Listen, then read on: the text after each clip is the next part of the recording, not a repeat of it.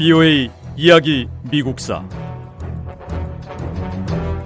제46부 프랭클린 루즈벨트 대통령 시대.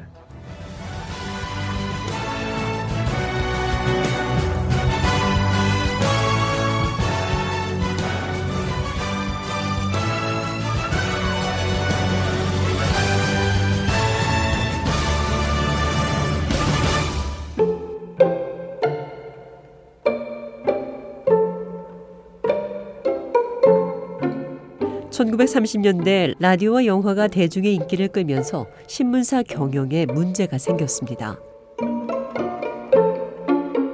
기업들이 신문 광고 대신 라디오 광고를 선택하면서 신문사가 타격을 입었습니다.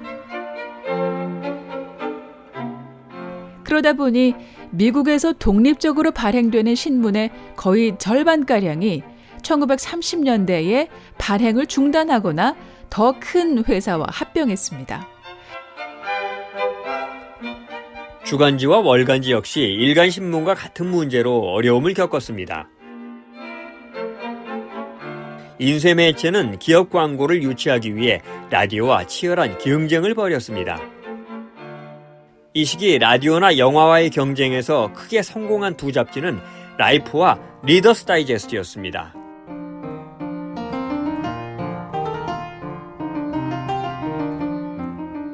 (1930년대) 미국에서 인기를 끌었던 책 대부분은 당시 할리우드 영화와 비슷했습니다.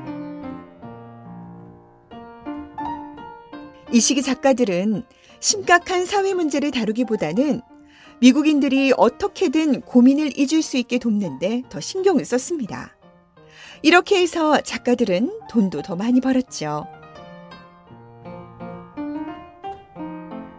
실제로 1930년대 활동한 여러 작가는 수익성이 있으면서 수준도 높은 두 가지를 모두 만족시키는 책을 썼습니다. 그 대표적인 작가가 싱클레어 루이스예요.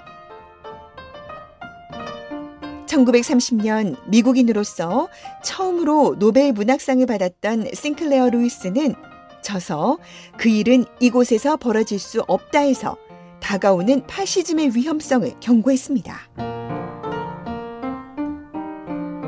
역시 노벨 문학상 수상자로 미국 현대문학을 대표하는 작가 존 스타인백은 1939년 분노의 포도를 발표했습니다. 분노의 포도는 노동계층의 삶을 다룬 위대한 작품으로 평가받고 있는데, 존 스타인백은 이 소설로 수백만 미국인이 가난한 소작농의 어려움을 이해하고 힘든 상황을 마음으로 느끼게 했지요. 이 시기에 활동했던 소설가 어스킨 콜드웰은 미국 남동부 지역 가난한 사람들의 잔인한 인생을 글로 표현했고, 시인이자 단편 소설가인 제임스 패럴은 자기 고향인 시카고의 삶에 관한 글을 썼습니다.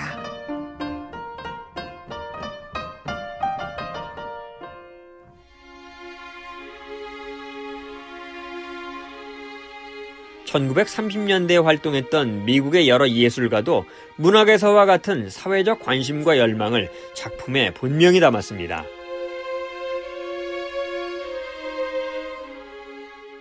화가들은 실제로 존재하는 그대로의 삶을 그림으로 표현했습니다. 토마스 벤토는 노동자와 평범한 사람들의 육체를 강인하고 단단한 모습으로 그렸습니다.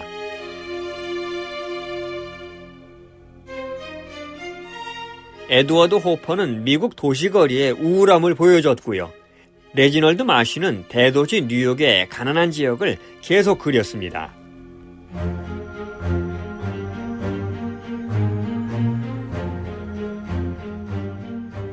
미국 연방정부는 예술가들에게 일자리를 제공하는 프로그램을 만들었습니다. 화가들은 정부 기금을 받아 공항이나 우체국, 학교 벽에 그림을 그렸습니다. 이 프로그램 덕분에 평범한 미국인들이 가까운 주변에서 예술가들의 아이디어와 창의력을 접할 수 있었습니다.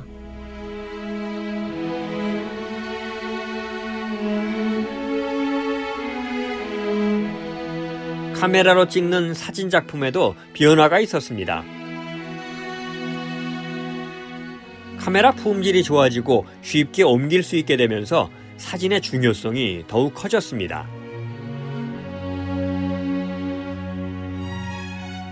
마거릿 보커 화이트와 워커 에번스 같은 일부 사진 작가는 대공황을 겪고 있는 미국의 힘든 상황을 보도하기 위해서 카메라를 썼습니다.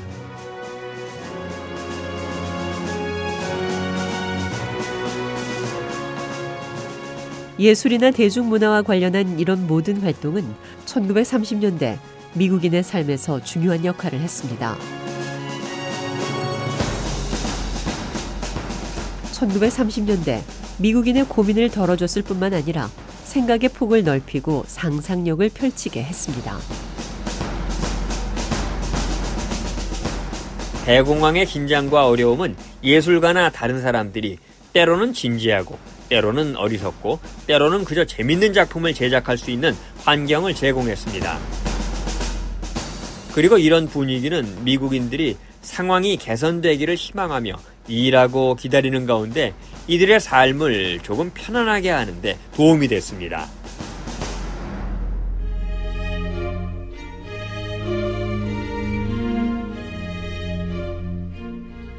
(1930년대) 중반에 이르자 미국은 역사상 최악의 경제 불황에서 벗어나고 있는 듯 보였습니다. 미국인 대부분은 프랭클린 루즈벨트 대통령의 뉴딜 정책을 지지했습니다. 허버트 후버 대통령 집권 말기에 가졌던 어두운 시각이 바뀌고 있는 것처럼 보였고, 사람들은 이제 미국이 활기 넘치고 희망을 마주하고 있다고 믿기 시작했습니다.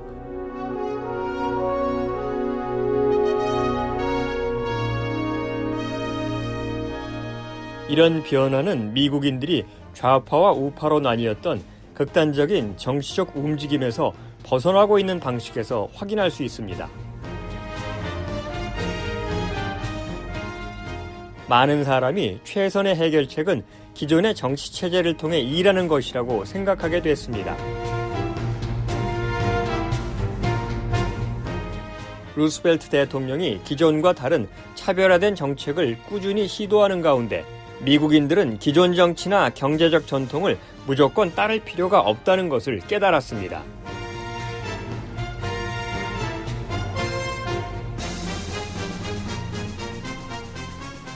몇 년 동안 미국 사람 대부분은 전통적인 자유시장, 자본주의의 기본 개념을 받아들였습니다.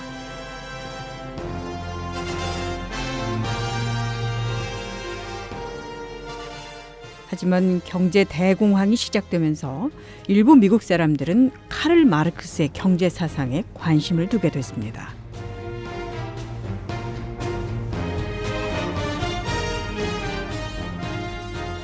프랭클린 루스벨트 대통령은 민주주의 정치체제의 자본주의 사상과 사회주의 정치체제의 공산주의 사상, 이 두 반대되는 사상들 사이를 오가며 균형을 잡는 것이 최선이라고 믿었습니다.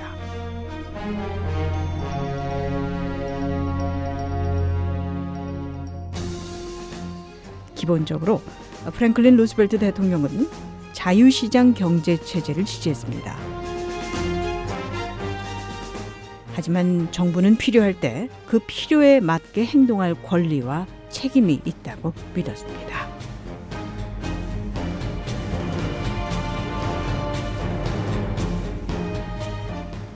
프랭클린 루스벨트 대통령과 행정부는 극우와 극좌 어느 쪽에도 치우치지 않는 정책을 추진했습니다.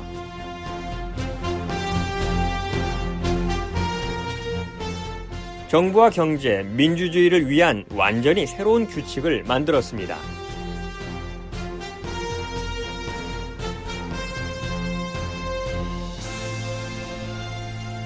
VOA 이야기 미국사, 다음 시간에 계속됩니다.